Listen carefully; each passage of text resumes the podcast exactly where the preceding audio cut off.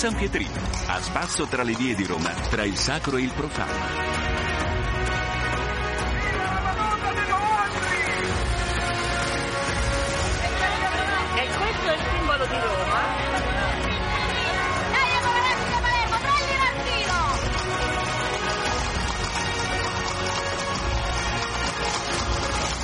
Bentrovati da Eliana Storri all'appuntamento con Roma e il San Pietrino. Oggi parliamo del patrimonio arboreo della città e delle sue criticità.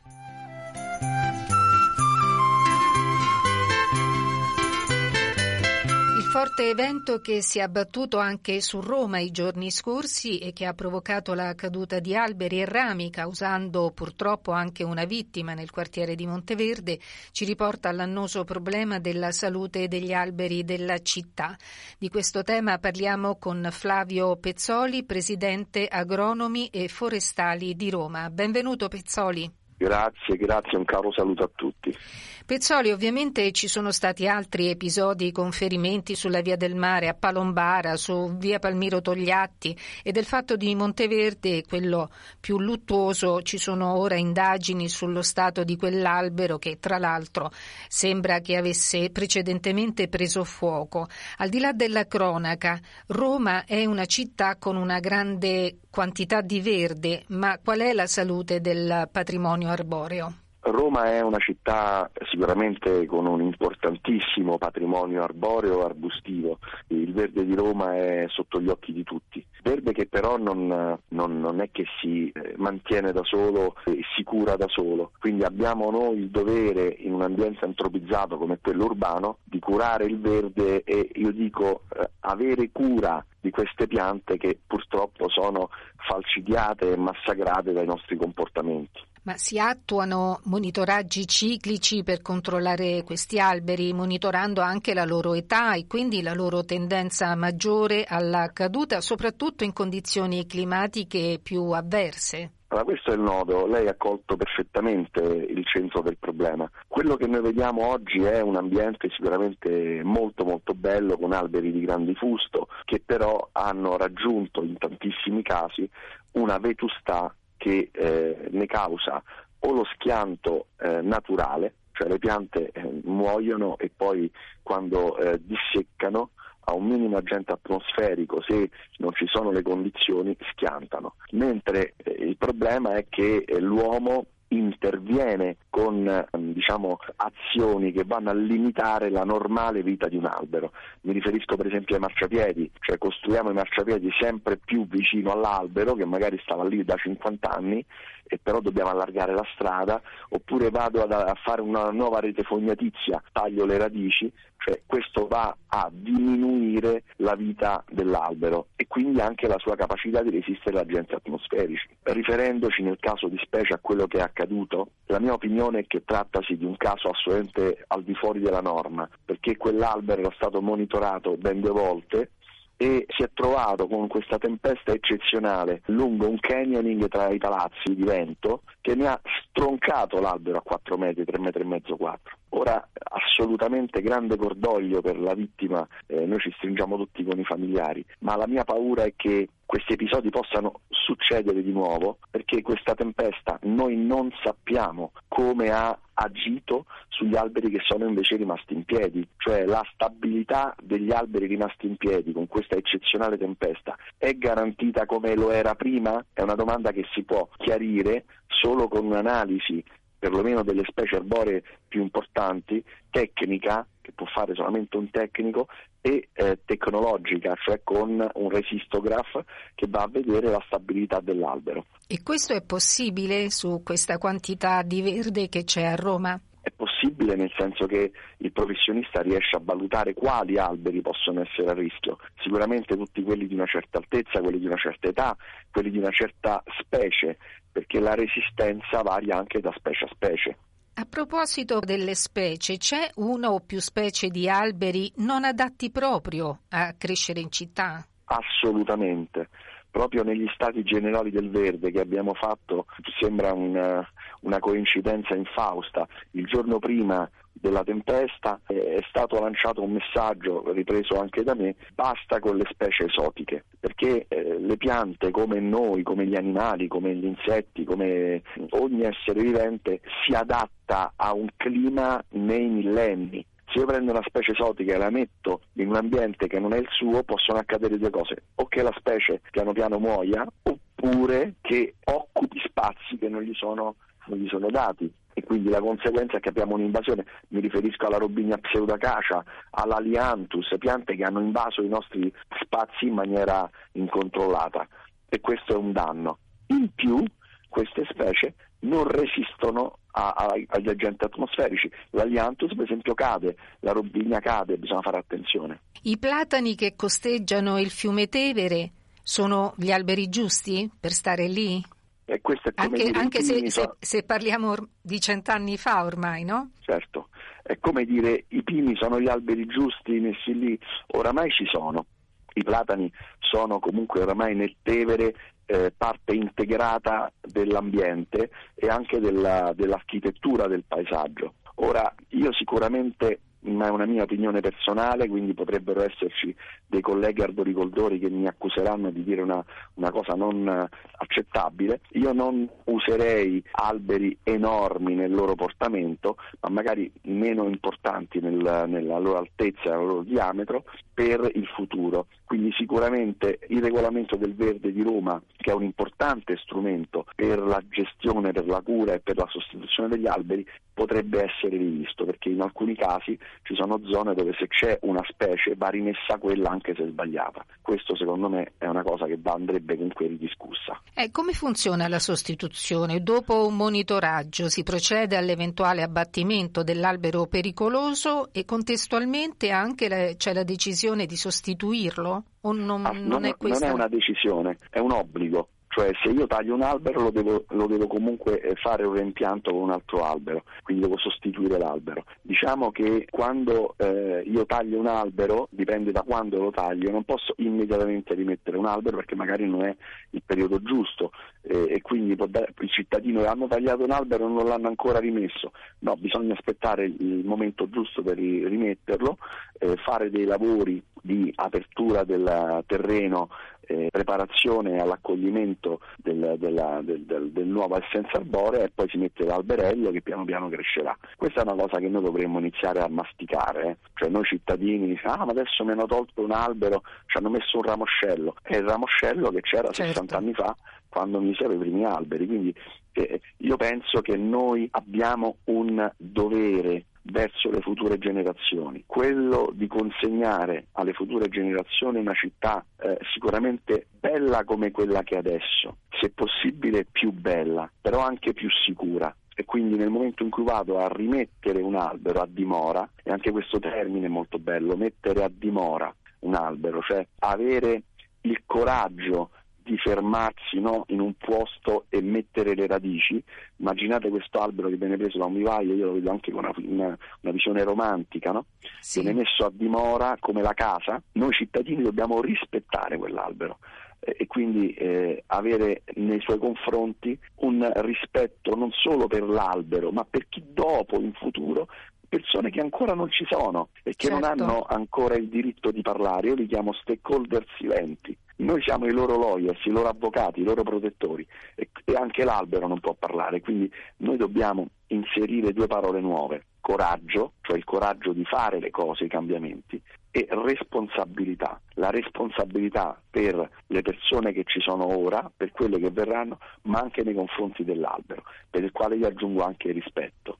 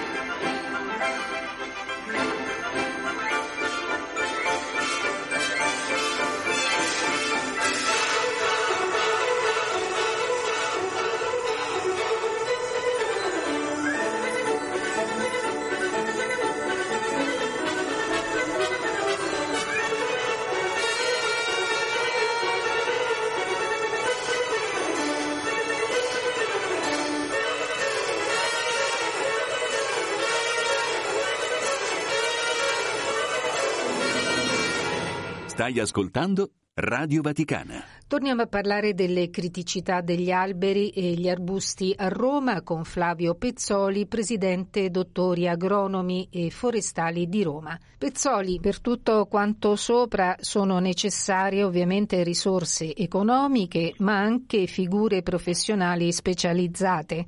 Qual è la situazione nei due campi sul nostro territorio? Allora, allora i soldi ci sono sicuramente sono sempre pochi. Con i fondi PNRR Roma Capitale Città Metropolitana ha vinto un bando per la riforestazione urbana, quindi ci saranno grandi zone con eh, alberature anche a bosco, i cosiddetti boschi urbani. Certo è che eh, bisogna avere tempo perché non è che si fanno dall'oggi al domani, vanno progettate queste cose, vanno scelte, vanno programmate, non ci sono eh, spesso eh, i semi quindi abbiamo coinvolto, Roma Capitale ha coinvolto l'Arma dei Carabinieri, il, il servizio forestale, nella produzione di semi di alberi, alberi autoctoni, quindi per collegarci a quello di prima certo. delle specie esotiche, alberi autoctoni che saranno eh, piantati eh, sicuramente il prima possibile. Riguardo poi la presenza di tecnici che a Roma e in particolare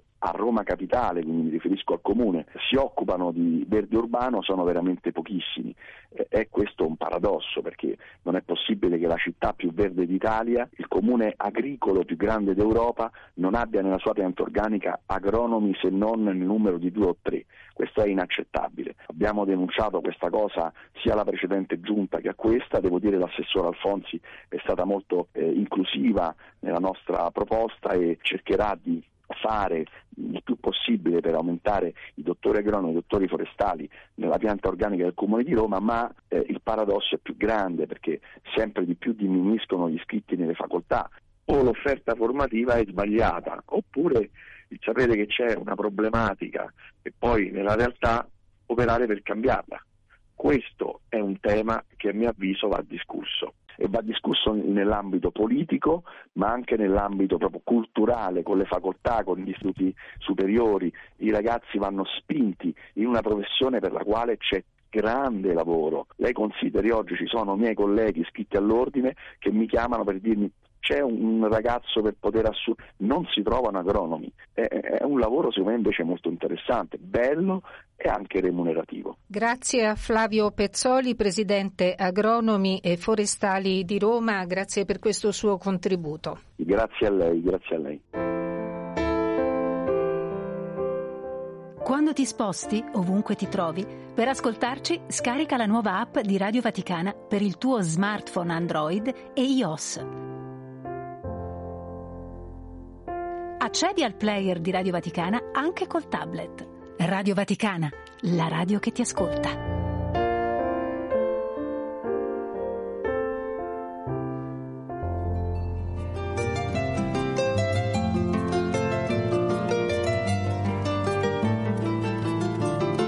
Ora alcuni appuntamenti culturali in città per i concerti della IUC, istituzione universitaria concerti.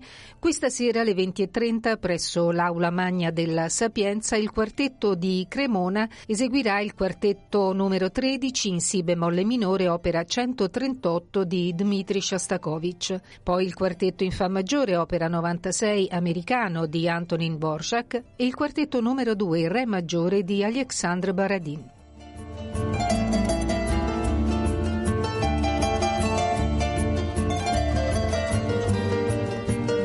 Verrà presentato domani alle 16.30 nella chiesa di Sant'Ignazio di Loyola il libro di Aldo Cazzullo Quando eravamo i padroni del mondo, edizioni Harper Collins. Uscito due mesi fa, è il saggio più venduto in Italia e ripercorre il mito di Roma tra i suoi personaggi e le sue storie.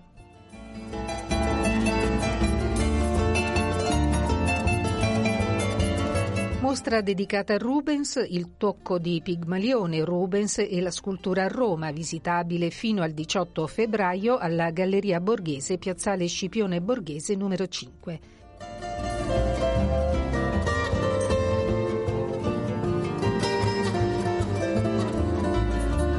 Alle terme di Diocleziano fino al 21 aprile sono in mostra mille reperti che narrano la storia dei popoli che hanno segnato l'epopea di quella che oggi è la Romania, il mito di Roma nell'arte di Dacia.